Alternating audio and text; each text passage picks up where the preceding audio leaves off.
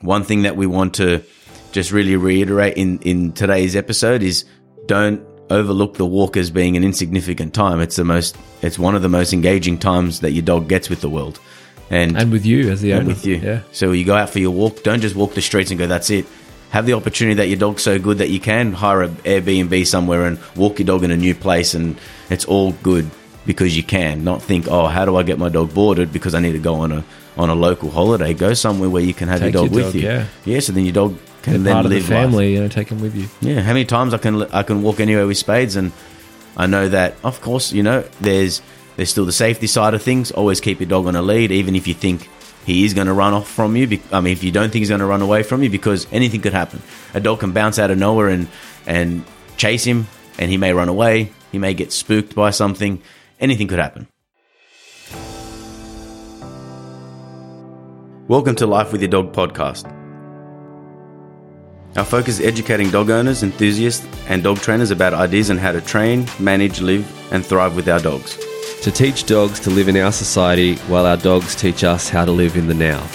I'm your host, Panos Anagnostou. And I'm your co host, Luke Badman. Thank you for joining us, and we hope you enjoy the show.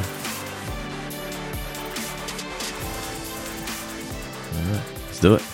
Episode six. We're back again. We are back. How exciting. All right. So structured walking. Structured walk, the loose lead walk, very Yeah. important. We've you have mentioned this um, in an earlier episode. So I think in episode two, uh, all dogs need a job. It Yep. did come up, and that was you spoke of that as one element of a dog's job Mm-hmm. and in putting them to work daily. But today we're going to get more into the details of Yeah, the talk- walk itself. Exactly. I think that's really important. Yeah. Every dog should be going for walks every day. So Larry Krohn said it the best. He said the best or the most important tool we have is a, the structured loose lead walk. And when we think about it, if every dog has to go out every single day, well, then let's do it properly. Let's make it most optimal and practical. And so we can set ourselves up and our dogs for the future. Yeah. So, um, I guess we're going to start off by talking about the 20 20 20 rule. So, I recommend to everybody, if they can, if we're not too time poor, that we uh, try to average 60 minutes of walking a day. Yeah. It's not a lot to ask. Well, I don't want to say that. Like people are busy, but It's 4% if you're going to have day. yeah, if you're going to have a dog, I think the least you could give it is an hour of For of sure. your, of your undivided attention. Yeah. Well, we're going to go dig a bit deeper in, in that to see that there's many values for going for a walk every single day. And I think we're going to use, use our dogs as the excuse to get out of the house. So, Yeah. We'll talk a bit about that. But if we talk about that 20 20 20 rule, we want to do 20 minutes structured walk, which is loose lead walking. There's no tension on the lead. Ideally, that our dogs are next to us. So as we walk, Yeah. they follow us. We stop, we stop. They sit, they sit. We say, okay. Then they're allowed to walk again. Yep. And then we do the next 20 minutes. We put attach them to a 10 meter long lead Yeah. in the park. We let them pee, poo, play, sniff, chase the ball, have fun. Of course, opportunity to practice some of your training as well, depending on what level of, of training that you're at. Mm. Basically, work like a recall, a downstay. You know, if your dog likes to play tug or play with the ball, then we use that as part of the reward schedules. And, um, and then we do our 20 minutes walk back home. So if we can structure it that way, then we're surrounding the excitement part of the walk, which is the, the loose lead, I mean, the long lead time. If we can surround it by structure, we're leaving the house calm. We're interacting with the world as calm as we can. Um, and it makes it enjoyable for us. Then we can give the dog the release where they can play and then we walk back home. So we're coming back into the house Yeah. a lot more calmer and relaxed. Yeah. If we do fun time in the beginning or at the end, then it's just going to be too, too much craziness and it's going to be hard for most dog owners to handle that. Plus, if you assume that the um, the free time happens in the park, you want the the structured time to be like obviously you're on the footpath and you're a bit more out in the open. You want that to be a bit more under control. Yeah. Whereas when you're in the park, you've got a big open space. Okay, now the dog can can be a bit more free on a long lead Definitely. with parameters around that. One thing that I see as well is that every time people go to the park, the dog always knows a big green space means they're going to be free time, and that's when they start acting up. So, in saying that we do give them that free time in the park, we also want to walk structured walk through the park and then choose your time of when to give them the long lead. So I think that's important as well. A little tip for everyone is So yeah, okay. So just because you've set foot on the grass doesn't mean it's straight away. It's Exactly. um, free time. Yeah, I think, and I started to see that with my own dogs. I got a bit lazy, complacent, just go to the park, long lead time, and straight away when I get into the park, Nookie's looking at me re- ready to play the game. So I started to see that, no, we're going to go a different direction, walk around, and then do that long lead time then. And So you would actually delay the long. So I guess for the dog, the long lead is is marking that transition. yeah, it, I think as soon as the, well, we do two things. As soon as the lead is clipped on the long lead, but the dog doesn't know it's a long lead, but they know that there's a transition of two leads going Okay, on. yeah. But I do want to put it on command. So I say, so for my dogs, I say go, which is that's your free time. And then when we back at walking, then we're back on short lead. Give them the command that we, Right. So there's a marker for the once the long lead goes on, you've got a marker for that as well. Yeah, I like to go. do that. Yeah. Because with my dog, um, Spades, if he's going to be off the lead somewhere or if I'm using him for work. So when we're working and we're doing the more structured sort of things with my clients in regards to dog reactivity, etc. while we're out on the, on the footpath. Yeah. I do want to tell my dog, it's time now. Go have a pee, do what you got to do, roll around the grass. And he knows when to do that rather than him doing it and then me saying, Hey, don't do that Yeah. because it'd be confusing for him. right. So, um, talking about it being the most important tool that we have, well, we elaborate on that by saying that we already talked about that it should be happening every day. And if you're doing something every day, we want to make it as comfortable on both sides of the lead. What we don't want is our dogs pulling at the end of the lead. They're barking at everything they see. They're trying to pee on every single bush. There's a few problems with that. First of all, your dog's just getting too wound up with too much chaos and no order with chaos then creates more chaos.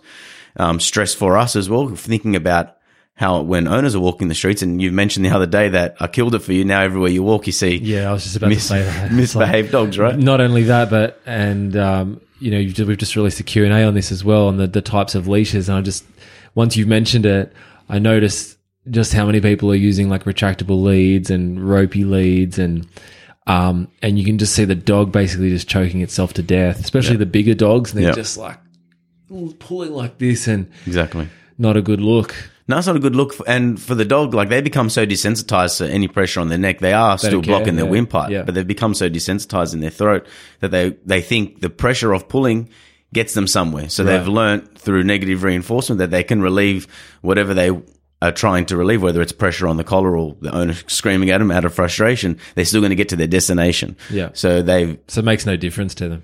well, it, it, and it make, well, they They're like even they if like I it. pull, I still get it. For sure. Well, how many people, like you see in UFC, they're getting their head kicked in and, they're still excited, smiling at the end of it, right? Because they've been conditioned to that sort of physical force and, and, and pressure on their own self. So when we're walking, ideally we have our dogs on our loose, um, next to us on a loose lead. I prefer the dog to be on the left hand side Yeah. for a couple of reasons. When we're walking down the street in Australia, most people should be walking on the left hand side. And That way, the dog's on the outside. he's on the outside of any bypassing dogs or past, yeah. people Yeah. be the barrier. And also because I'm right-handed, I use my right hand to reward, Yeah. answer my phone. your treat pouch. Treat pouch. Yeah. We're not fishing, man. and um, yeah, so have them up next to you. Use your right hand to do the things that are important. Yeah. So that's how I like it to be. I noticed that with with the, some of the clients, um, because the the loose lead walking and the and the treat pouch is probably quite new to them. Some of them get a little bit twisted up, still holding it with two hands, holding.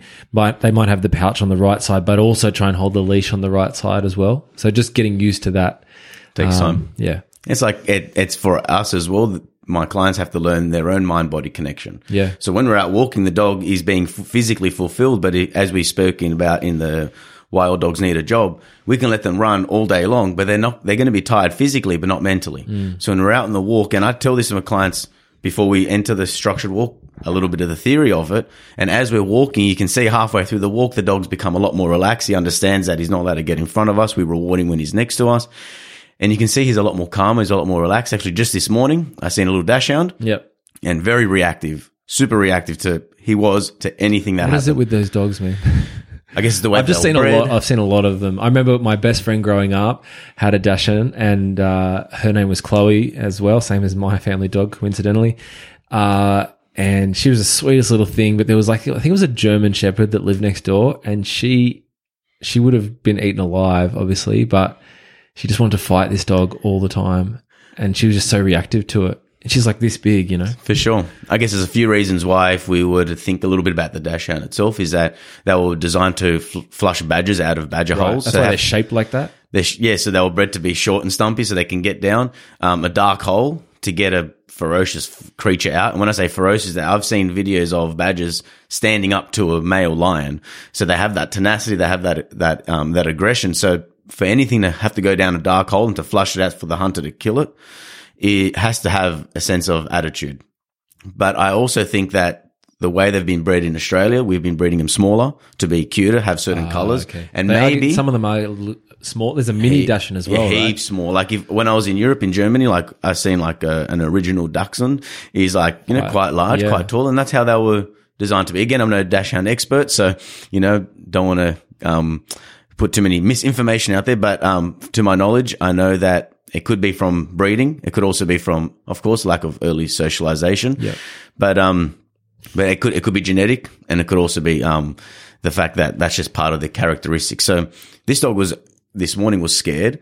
Now this is our second session, and I did go through some loose lead walking with the clients in the first session. I showed them that this is the first thing we need to work on. The dog wasn't going out for walks because they couldn't walk the dog because it was barking at everything that was happening.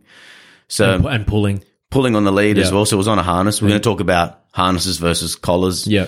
Because I think that's what I think that was sort of my follow-on question after you um, did the the leash one. It's like it. Um, yeah, I'm sure a lot of people are probably thinking, um, what's the difference between a collar and a harness, and at what point? Like maybe a. pu- I noticed that you when you're doing puppy training, they often start with a harness Yep. before they move on to the the martingale collar. that's it. Yeah, exactly. After say six six months or so. around six, seven months old, Yeah. depending on the dog's development. Um, so, um, because he was on a harness and he was pulling, he was basically walking on two legs everywhere, barking at everything. She goes, I just can't walk. I feel embarrassed. I'm, I'm scared. Uh, and also she felt that her dog was stressed out as well, which the dog was. So in the last couple of weeks now, sh so when we met up today, she actually didn't bark at me. He didn't bark at me initially, but he did throughout the session a couple of times when he got a bit spooked. But, um, we did walk up and down the pathway near the water and not one person she barked at. We actually walked past five different dogs and her dog reactivity was even more than dog reactivity. And we had used Spades and Nookie to work on that socialization. So it's good to have calm, relaxed dogs. And we went for the walk. I showed her how to use the collar. I showed him how to, how to use pressure on the lead. It's important, but also how to use that food as a, a resource and a tool to be able to reinforce the behaviors they want. And he had a high um, food drive. So why not use it? Sure. And um, through the just basically the structure of the walk, started to show that dog how to be more confident, how to be more relaxed. And it's not the be all end all, but it's somewhere to start with. So we don't want to go into too much complexity first. We want to have a good foundation. And if you can teach your adult dog how to walk on a loose lead, then everything becomes better. So now these people can walk every single day.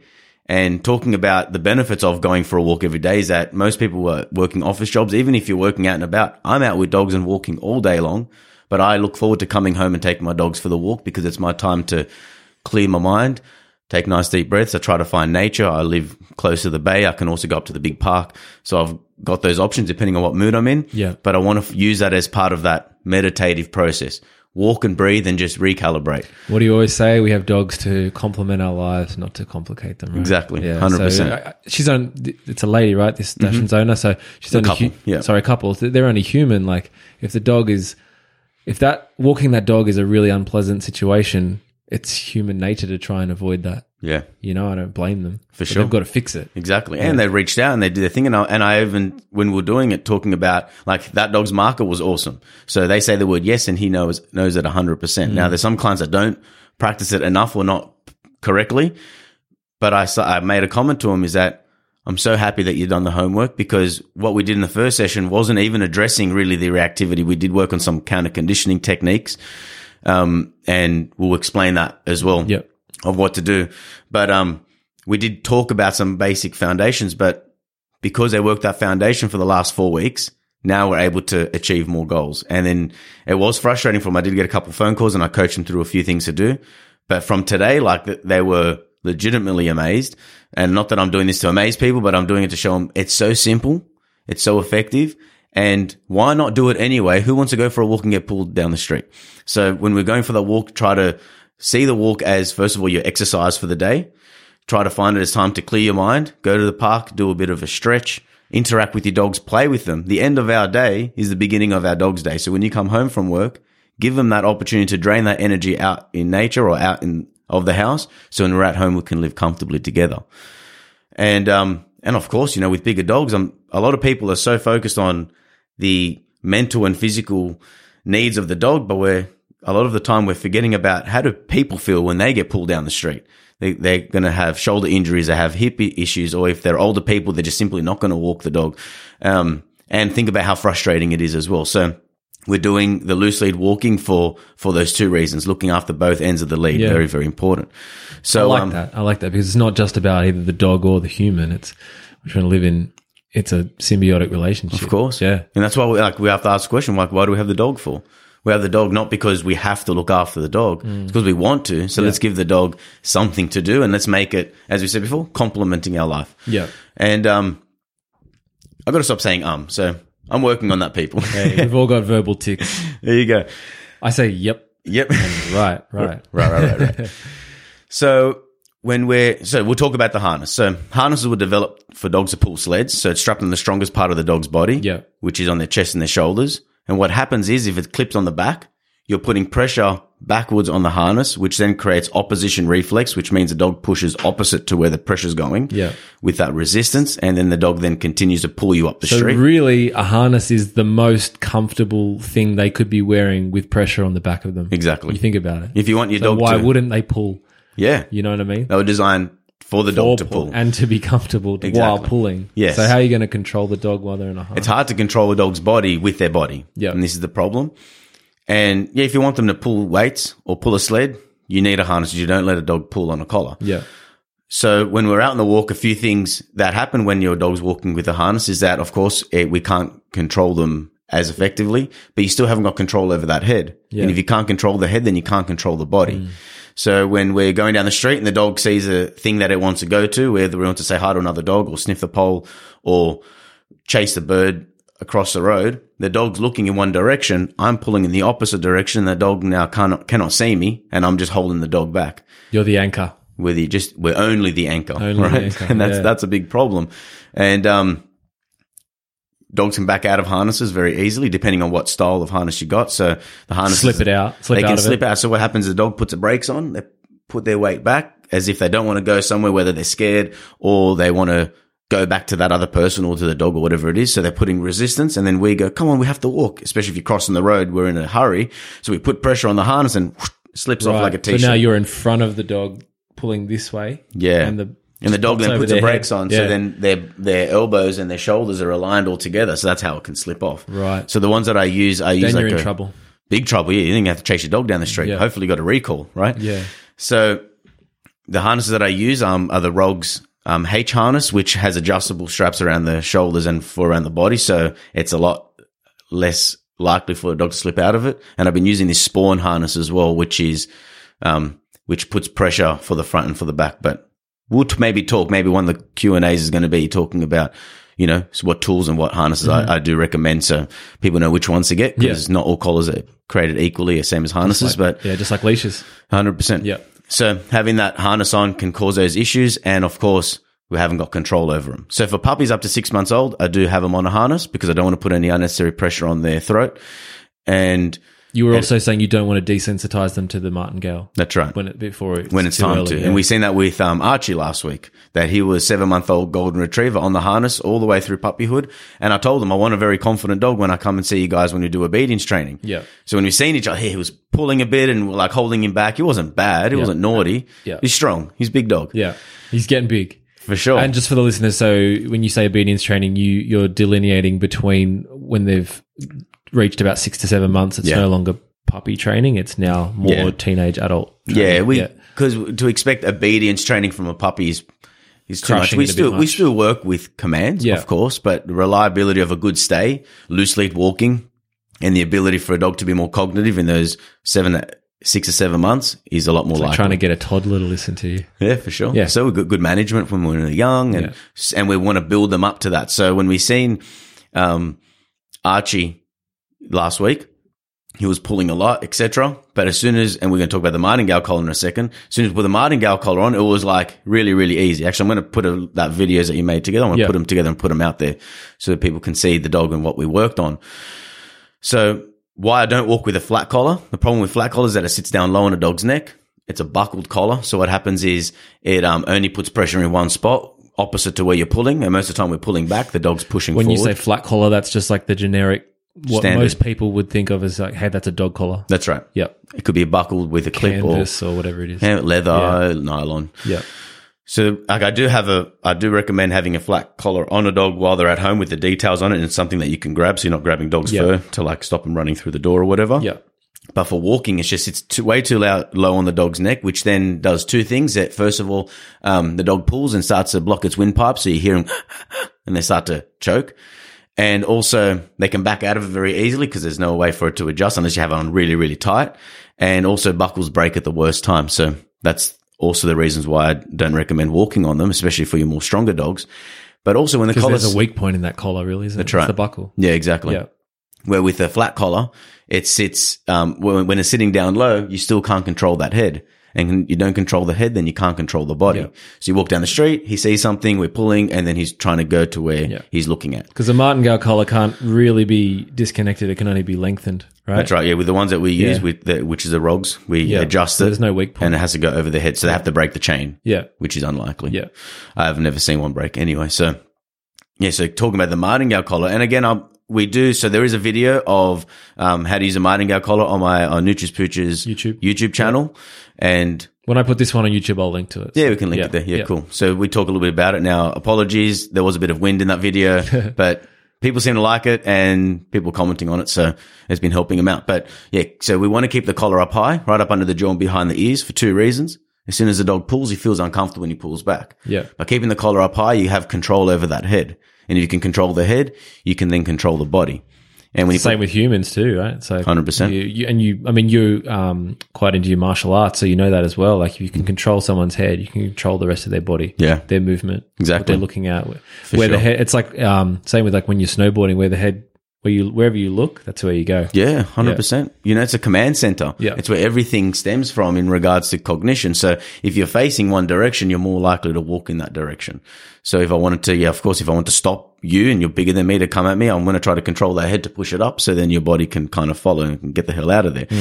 Um, so with that dog there, keeping that collar up high is really essential. But of course, there's like today, we're not going to talk about how to use it and ins and outs because through a podcast, it's, it's even through a video, Yeah. it'd be very hard, right? But Call Nutris Pooches. that's it. Yeah, come come see us. And if you're international, come and and um, we'll do a, a Skype session or something. Yeah. But yeah, keeping that collar up high really important. And also, when you adjust the collar, you don't want those two side rings to touch, so it evenly puts pressure around the neck.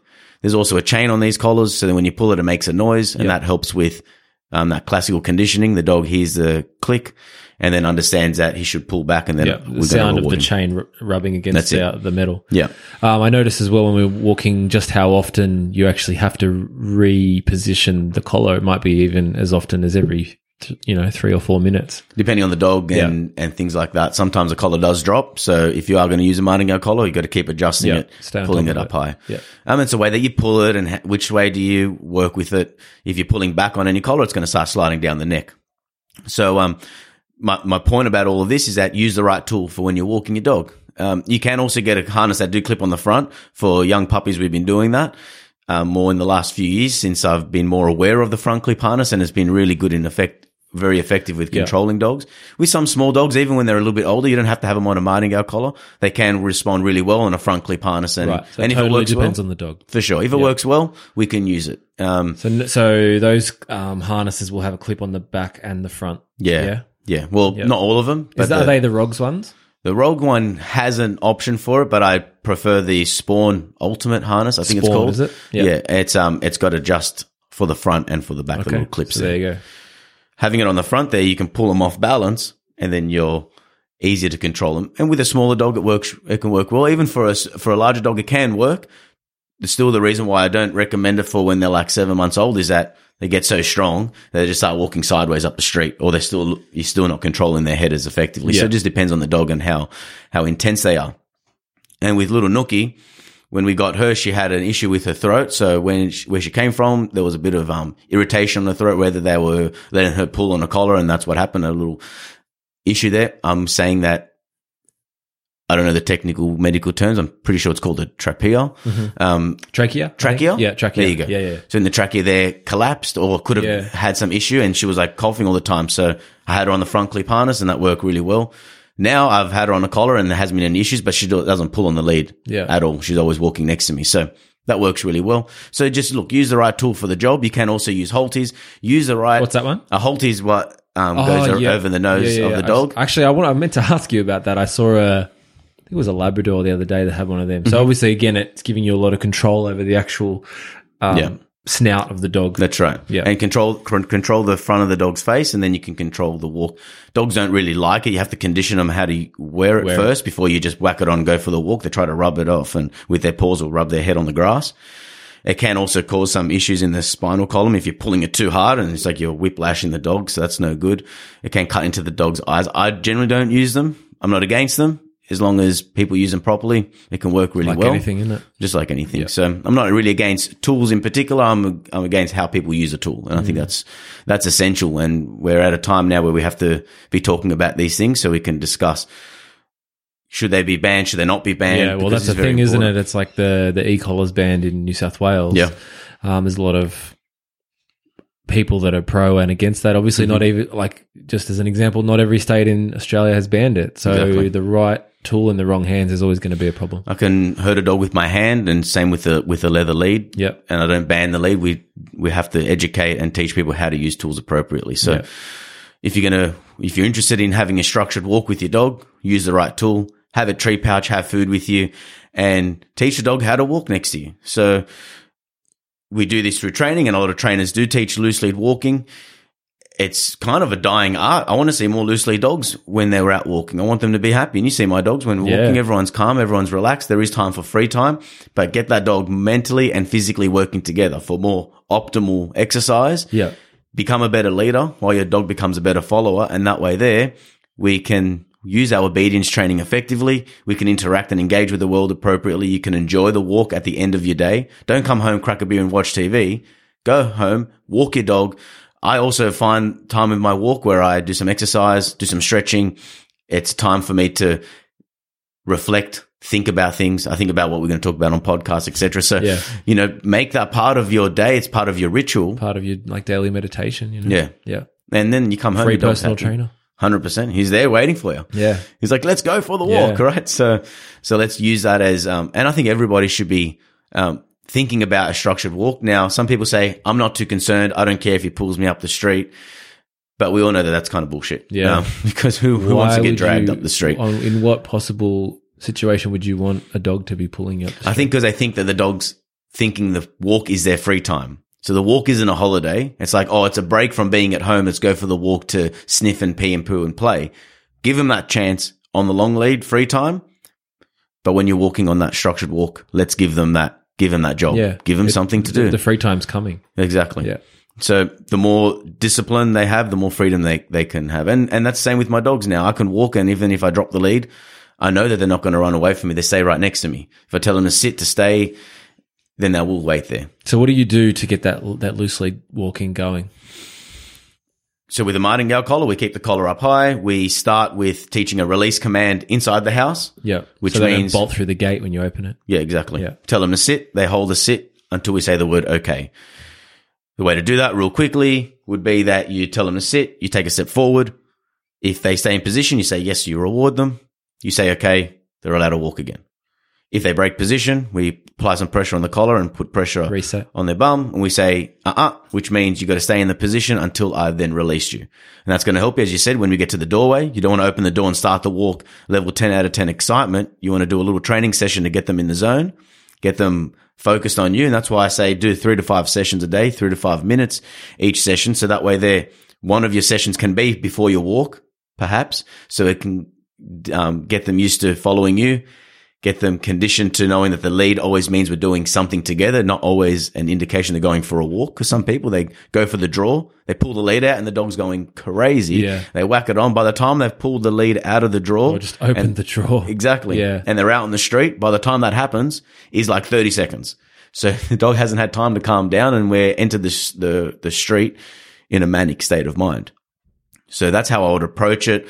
Be calm, be relaxed when you're doing the training, start reinforcing behaviors that you like. And then you got to u- know how to use pressure and how to use a correction. When you're using a martingale collar, you can't keep the collar tight the whole time because the dog's going to choke and that's not what we're doing. We're trying to promote a loose lead. Ways to do that is as you walk out the driveway, the dog pulls ahead of you, you just change your direction and you change direction a few times until your dog starts walking next to you. You say yes and you reward. So you start marking the behavior when they're basically next to you, Yeah. eyes in line so a bit of free shaping there. It would be free shaping for sure. Yeah. Yeah, definitely. You're capturing, and for people who don't know what free shaping is, we're capturing behavior when it happens. while it's happening so we can strengthen it for the and future. mark it. We mark it with that, with that yes Yep. command. And then, of course, another technique you can do is it, when the collar's in the right position, as long as your lead's loose when the dog's next to you, as soon as they get in front of you, you put a bit of pressure on that collar. So you put it 90 degrees up. The dog comes back next to you, you release it. You say yes and reward. The dog Yeah. goes in front. You put pressure. He comes next to you, release, you reward. And through that, the dog learns to take the pressure off the lead, which is undesirable, to come back next to you. As soon as the pressure is relieved, then you're rewarding on top of it. Then the dog starts figuring out where to be most focused and calm when they're walking with you. Focus, calm, alert, but also I don't want them to be a focused heel. A focused heel is a very specific job. When I say heel, the dog comes up next to me and he's very focused on me. Right. Um, and we're not walking down the street in a heel because I don't think you should be doing a whole 20 minutes of heeling unless you're like a full high competitor sport dog Bart Bellon. for sure. And there's, and look, and there's some dogs that can do a real focus heel, but loose lead walking is we're just your walking. everyday application, it's not really that relevant. Well, even yesterday, so my client said when how they were taught when they did their dog training like 20 years ago, they said heel when we walk. And I ask the question, okay, you tell your dog to heel. When are you getting him out of heel? Like when is it? when When's does his- it end? When do you release that? Yeah. And then what does it? Re- what when are you? Re- what are you releasing him into? Then pulling on the lead, Right. and that's not what we want. So as soon as that lead is attached to that dog's collar, what I expect, and this is with my dogs to this day, as soon as that lead's attached to them, the short lead, they come onto my left hand side automatically and they wait for me, and then we just start walking. So the lead should mean that's where you are. The long lead means that you can be out doing whatever you like within reason. And then, so there's no command for loose lead walking. It just is what it is it's the default. it's a default place to be. It's a good way to put it. Yeah. I like it. And then, of course, another technique you can do is as soon as the dog goes in front of you, you give a verbal correction, uh uh and then you do a sharp correction, bop, on the lead there. Yeah. Make sure that if you are going to do any corrections, that you're going to pull across your body. So you're putting pressure on the side of their neck where the muscle is. You're not pulling backwards, but you're putting pressure on that windpipe. Yeah. Of Well, course. Can we talk about corrections for a second? So, um, with Archie last week, I, I remember you saying in one of the videos that we recorded, so you did a little correction and you said on a scale of one to 10, that's because it's probably like one of the first, probably literally the first correction he's ever experienced. You're like, on a, out of 10, that was about a 4 Mm-hmm. And he's only a small puppy as well. So there's obviously, even if you say, oh, like pulling the lead, there's a massive Mm-hmm. For sure. um, range within that pulling. So with Archie, because he's like seven month old golden retriever, so he has never been walked on a collar. So with that dog, I think I only gave him maybe two corrections for the Yeah. hour of walking. yeah. As He's soon pretty as he- good. yeah, he did really good. He and that's cla- that's how we look. There's some dogs that are so desensitized to the collar that it, it changes how we do things. But in that particular situation, he went in front. I did change my direction a few times. I did use a little bit of pressure and rewarding, so he started to get it. But he got excited. He wanted to dash to the figure on the floor because it was under a fig tree, and I gave the verbal. Ah, and it was just a little flick of my wrist. Again, it's not like I've taken the dog's head off. It's pop. Which then gives that momentary Yeah, mental shock. him out of it. And then Yeah. he's like, "Oh, what was that?" And he looked back at me, and then I rewarded him immediately when he came back into position. So Yeah. I showed him. And now the reason why I used a four rather than a two is because two would have worked today, maybe tomorrow, but then next week you'd go a three. Then you go a four and then a five, and before you know it, in three weeks, four weeks time, you're putting significant pressure on the dog, and he now does not feel it. He's become desensitized. So I went a little bit higher intensity than softer, just so I can use a hell of a lot less corrections. And I don't like to give a dog a correction. I don't find the enjoyment in it. The only reason why I'm motivated to do it is because I know that the dog understands that it works. Now you can do all of this without corrections, but it's going to take you heaps long and it's going to be very confusing and you're not going to go very far with your dogs Yeah. walking. That's a whole podcast in itself, isn't it? Yeah, we're gonna, we'll, we'll talk about when and how to use correction and why it's important and it's natural. and it, the it different happens. um actual different i guess camps or styles of, of For dog sure. trainers like Of course. ndtf is a balanced yeah. um, training course and then Yeah. there's people who call themselves positive only but that's a whole other Yeah. kettle of fish For sure. So it's important that we have the right intention when we're doing this. We're trying to not stop a dog from pulling. We're trying to in- increase the likelihood of our dogs to stay next to us. Not just stay next to us, but not put pressure on that lead. So once we start doing this and the walk now becomes dynamic, we're now working a partnership. There's two styles of leadership. One style of leadership well, two styles that I know of. Maybe there's more. And as I continue this journey, maybe I'll start to learn more. But there's one more like the masculine style of, Yeah. of leadership, which is more the commander, the militant way. Get down and give me 20 push-ups. Now, if you don't do it, there's another 20. So there's that sort of disciplined, very, very, very assertive style, Yeah. which is do what you've told or there's consequences sort of thing. And then there's the other style of leadership, which is more like a, more the feminine. It's more the artistic. So if we were dancing the tango, the waltz, for example, both like in that way of dancing, one leads, the other follows and it becomes a partnership.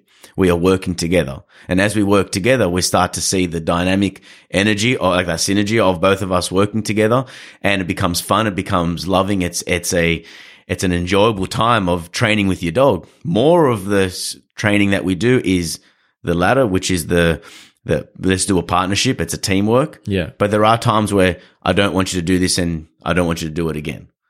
And we have that firm and fair approach and attitude to our training. So our dogs now understand that we are both, we are the whole of the yin and the yang. We work in all sides of, Correct. of, of the, of the interaction. And you're only issuing that correction in that split second to break them from that behavior. And then you're just waiting for that positive behavior, that good behavior. As soon as they come back to your side or whatever the behavior it is that you're trying to shape, as soon as that happens, you're marking it with a reward anyway. Mm-hmm. right. Exactly. The correction is not the ultimate goal. the correction is like 10% of it all, yeah. to be honest. Probably less. Probably less. Yeah. No, exactly. And as we said before, we're trying to focus on what we want our dogs to do rather than focusing on our dogs what we don't want them to do. So when people say, Hey, I want my dog to stop pulling, no, the conversation in your mind should be, Hey, I want my dog to walk nicer with me. Yeah. And then it changes the way Glass that you is half approach it. full, not half, half Yeah. empty, right? I said this the other day. I was trying to get something out of the car. I'm like, I'm going to take this out so I don't get ru- don't so I don't ruin it. And I changed it in my head, and I said, no, no, I'm getting it out so it so I can appreciate it more. Yeah. All right. So it was a photo of something, and it was a photo of my wife when she was a when she was a kid, and there was things on top of it. I'm like, it's just going to get ruined here. Now, I didn't want to say I don't want to ruin it, and then take it home, and then by the time I'm walking home, I ruin it because I'm thinking in my head, don't ruin it, ruin it, ruin it, ruin it, hmm. or dogs pulling, pulling, pulling. We're focusing on pulling. No, it's like, oh, the dog's next to me, reward it because we forget about our dogs when they're being good. We realize our dogs when they're being naughty Yeah. or undesirable to us. So this is a big part of how you should be approaching everything about your training. We're not stopping things. We want to try to motivate them to do the things we want. Yeah. And that's life. That's in everything that you do. So now, of course, when you're walking, it's going to be one thing walking up and down the street where there's no things like a dog or a person or a bird or a cat running across the road. There's like the four things that mostly dogs are reactive to. It's that start your walks when you're teaching this loose lead walk, go in the small, quieter streets, just to kind of practice. And then as you get on with your journey of your loose lead walking, you then start to go in a more higher stimulus Yeah. environment. And then as you start to see this more stimulus come across, then you decide, all right, depending on what the dog is, the dog just excited to see another dog or is he wanting to eat that dog's head off? Yeah. Well, then that would determine how you approach walking past dogs. And that's a whole, whole nother thing to discuss. So with the dog that I seen today, he actually did really, really good. Now, the reason why he was Is this the Dachshund still? the little dasher, yeah. Yeah. So we're walking. Like, as soon as so, what happened was they were in my front yard, and I made a sudden movement. He started to bark, and the owner was, "Hey, no, stop doing that!" Like there was a very slow reaction. So I'm like, straight away, change your direction, reset, come back, tell him to sit. Now, also, I showed him how to use the collar appropriately because you can't just hold the lead the whole time and the dog doesn't know how to turn this pressure off if the pressure's always on. Same with the harness. So I showed him it's loose when the dog's next to you. As soon as he, so for example, while we were talking, I wanted the dog to be sitting for about a minute. A minute sit stay is not a very big ask, especially when there wasn't not much happening around us. How old's the dog? Um, I can't remember. I'm going to say or- over a year old. Okay. All right, so- it's not a puppy anymore. Not a puppy. Yeah. So um, I told him, okay, let's work the sit. And he had to, t- now at home or maybe in front of their house, the sit may be better than where we work because it's a new environment. But we give the command once, then as long as the dog knows how to do the command, then he should follow through and make the dog sit, keep him in the sit position, reward him every time he's holding the sit until he says okay. As we drilled that because we were struggling a little bit, not because the dog knew how to do it. As soon as I grabbed the lead, sit, sit, the dog say there, okay, I had to encourage a little bit with a little bit of pressure on the lead and just guide him into the sit. Hmm. But as he started to realize, oh, he's only going to say it once and he'll reward me if I do it. If anything, I'll probably jackpot him and give him a handful of food if he does it which I was doing, and he started to see a little bit better um, response from me. But as soon as the owner had the dog, there was a different outcome from the dog's behavior. So showing him how to do it started to give him this confidence. He was scared to hurt his dog. And so was the, the, his wife. So both together started to see that no, you're probably disadvantaging a dog by letting him do it and talking to him and picking him up and avoiding it. No, let's address it. Let's find the dogs and let's give the dog a different reaction. And we show him that we're not correcting the dog for reacting to the dogs and the stimulus.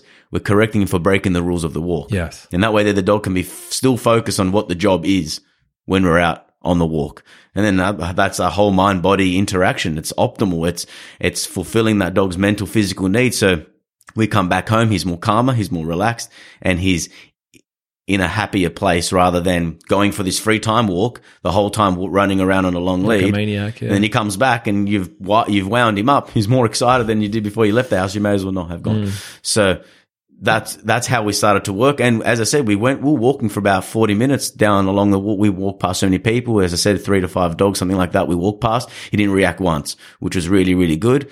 Now the owner's seen it. They felt it. The dog had the good experience. They now know it's possible. And I bet you when I see him in four weeks, there'll still be a little bit of reactivity, I reckon Sure.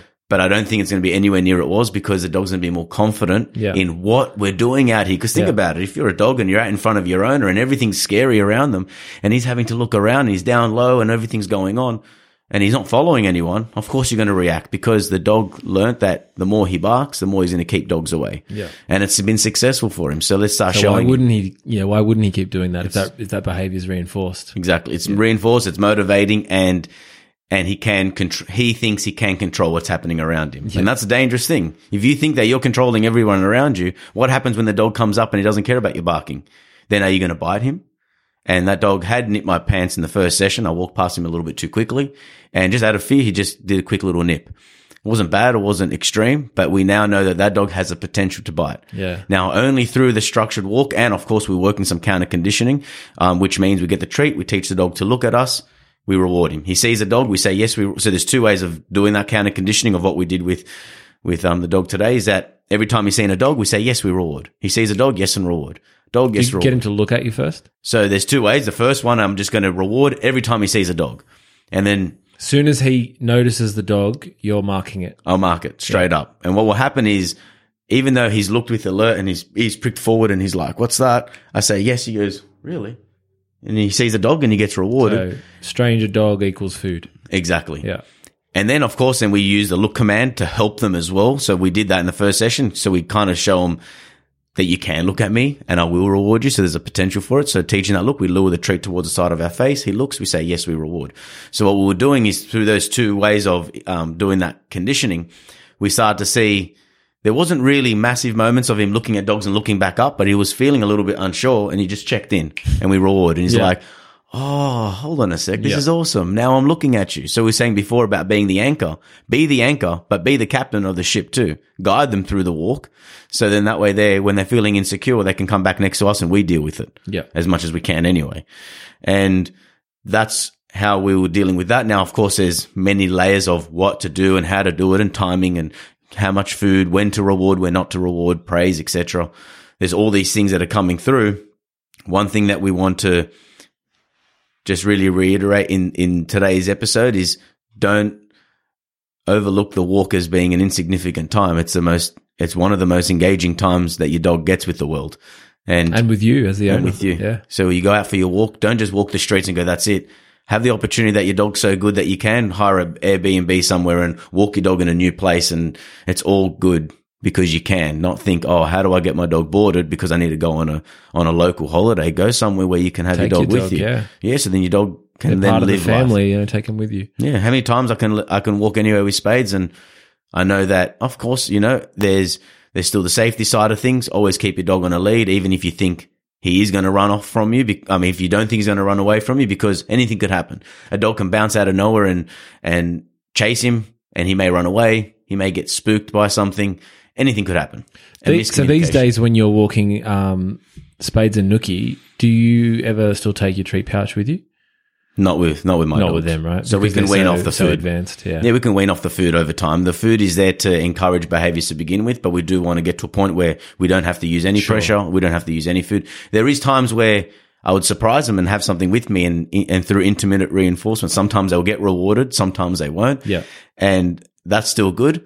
But, um, but my dogs have learnt that habit now. It's like Spades has been doing it for like almost nine, yeah, eight, nine, eight years. years, yeah. So as we're walking down the street, he just knows that. And also my, like, for example, Nookie knows we walk, we're calm, we relax, but when we get to the park, her reward is the ball. Yeah. So we know that we're going to go to a park eventually. and in She's the park, mental for that ball. Man. she's crazy, right? Yeah. But see how I can harness that drive. Yeah. Just the other day, I did like a almost two and a half, two hundred meter down stay. I got him to down. I walked off all the way into the park. And then as I was coming back at a random time, I marked it. So she got up and then she get rewarded Gets for the ball, ball. yeah. So I'm trying to work more on her so I can have her just like spades to help out with, with work and stuff. And one, we're not maintaining the, the behavior. We're always advancing, getting harder and harder. So that way there, the dog knows how to, how to follow us and make your walk part of your ritual. Make, make the walk enjoyable for both of you. So, and again, this is talking about one dog. What happens if you own two or three dogs and they're all pulling you? Yeah. What are you You're- going to do then? Shit creek, can't you? Yeah. So the dogs are more motivated by each other when they're next to each other. So make sure that, and when I was looking after dogs, dog mining, I would have seven dogs with me, uh, a Great Dane, two German Shepherds, it was like a Border Collie and my dogs or whatever. Everyone was loosely next to me. If I stopped, everyone stopped with me. Now I wasn't particularly training them. I just go, this is how we walk and I need you to As walk next to me. yeah. Yeah. Let's just walk so I don't have to go pull down the street Yeah. because your walk will inevitably be less if you're going to pull me down the street. So let's just talk a little bit about the uh, the free time then as well. So once Yeah. Mm-hmm. you've done the structured walk, you get to the park, the the large space. Yep. And then you, as you said, you want um, or you're encouraging people to use a 10 meter lead, mm-hmm. right? So you transition to the lead. And then what, what's from there? We go walk through the park. So don't just go to the park and stand around. My park, there's a big, I could do a big loop. And as we're walking in amongst all of that, I would practice my, as I was saying before, my downstays, my recall, any other extra training that I've been trying to achieve with, with, um, because Nookie's, um, signed up for Animal Talent Time, which is a, like a talent agency. So She's like- got the looks for it. yeah, She's hopefully she gets a job soon. But Yeah. there was a whole list of things that she can and can't do. So now I'm working on ticking off that list. Like I just recently taught a roll and some spin and just a couple of cute commands, cute tricks. Yeah. Why not? And I do it because it engages with her. It gets her fun and it's a fun party trick. It gives her part, it's part of her routine. When I ask her to do it, I want her to do it and then I reward her. So we, we play this game, but most of the time when we're walking, let them sniff and be a dog Yeah. sort of thing. So a bit of a wrestle. yeah, it's nothing too crazy. You got to know how to hold the lead. Very important. Um, I think there's a video up on on um the long lead and the leash locking up on the on the YouTube on Nutri's Pooches. So check that out because you know you can't you can get some no, some gnarly burns on, on your skin. I've got a few scars on my ankles. Not a real that. dog trainer unless you've got a few scars on your That's it, legs. man. Hundred percent. So it's going to happen. So you got to know how to how to control that. Wear pants. Wear pants, yeah, maybe high boots. Um, I haven't been hurt recently, but I've been nailed so many times that I know how to avoid it. So step on that lead if their dog's running off, or you know, just make sure you've locked it in, hold it properly. So that's a little bit of the 20-20-20 rule. Yep. And why it's important to walk a loose lead. So if there's any questions, anyone can hit us up. Awesome. And like, yeah, like, um, I've seen quite a few of your session, your client sessions now, and it's so obvious to me that that's like, that's the, that structured walk is the found, the cornerstone, the foundation of pretty much every session. Like you, you've, you've built most of your sessions around that. And I think most of them that you've also come to have been time for addressing that as well. Yeah. There are things of what to do inside the house and everything Sure. else for sure. But I think, yeah, The outdoor we're always doing loosely walking with every dog because when I ask the question, does your dog pull? And people say he doesn't pull. Maybe that's not the question that I should ask. Even though what does pulling mean to you compared to what I think is that does your dog follow you when you're walking? Does your dog know how to have a loose lead? So pulling means that the dog's in front of you and putting pressure on the lead. That's pulling you. Um, if you stop, does the dog stop with you? So the, the, the thing that I say to my clients is when you're out in the walk and your dog's in front of you, your dog can't see you, can't be focused on you, so he cannot listen to you. And if he hmm. can't listen to you, why the hell is he going to do anything that you it's ask a him to do? recipe for a bad time. And Yeah, have your dog, have your dog. Like when I'm me and you walk down the street, I have you in my peripheral vision. If you fell I'm not over, walking 10 meters in front of you going, Hey, Panos, like Yeah. nice walk together. Yeah, exactly. 10 meters up the road. I'm having a conversation. We've got to be close to each other. Yeah. If you passed out and fell on the ground, I'm not focused on you. Keep on walking. I wouldn't know where you are. So having like we do that naturally when we walk with our friends and family or whoever it is that you're walking with. You can see each other on peripheral vision. So we want to teach that dog to have that don't stare at me, but know where I am. So if I mm. start slowing down and I was able to, when I was recovering knee arthroscopy, I was, had to start walking again. So I got on the crutches and I'm slowly walking up and down the street to get some movement. And of course my dogs were with me, except my dogs were thinking, why are we walking so slow? This is ridiculous. But I needed that to happen. And now because I, when I put it up, I said, practice when you don't need it. So when you need it, you've got it. So if you roll your ankle halfway through the walk, you want your dog to pull you back home and you have to sit on the ground and wait for dad to pick you up. If you had a dog that's tugging or pulling all the time, how are you gonna have like a knee surgery and then try and walk your dog? It's not gonna happen. Yeah, and that's when dogs don't go for the walk for six weeks. And then, of course, we see other issues. And of course, the lack of any mental, physical stimulation, your dog's going to release it all over your house somehow. Yeah. So, Yeah. Destroy your couch. yeah, exactly. well, my, one of my clients just, yes- and I, I had heaps of sessions yesterday. One, the, one of the sessions was a beagle walk. Couldn't, the lady's like stressed. Dog never goes for a walk. Little young beagle, year and a half. She's buzzing. Mm. And I showed her how to walk, showed her the martingale collar, showed her the thing. And she's like, she's never ever walked like this. I'm like, good. Well, now you can be walking. Start off with half an hour a day. Then as you start getting your own momentum, go for the hour walk Build and start build up to it. Yeah. So don't go an hour straight away. You may have to warm up to it as well. So in that case, you do what 10, 10, 10? yeah, always split it up in, in Sure. thirds. Okay. Definitely. And then hopefully when I see him in three weeks, the dog's going to be not perfect, but calmer. That'd be oh, nice. Progress. And not, most of the time you see it when you give the dog the outlet, a a- a- and and through your obedience training as well, and all the things that we need to work on, and making the dog dog have that that job. You say all of these behavioral issues start disappearing. They're not valuable anymore. They don't serve the purpose they used to. Yep. So that's the Awesome. yeah. All right. So that's episode six in the it. can. Well done. Thank you. Um, questions, please uh, send them through. Hit a, hit the like, hit the comment, leave us Appreciate a it. review on your podcast app. Um, yeah, hit us up. Yeah. Awesome. man. Thank you, brother. Okay. Take care.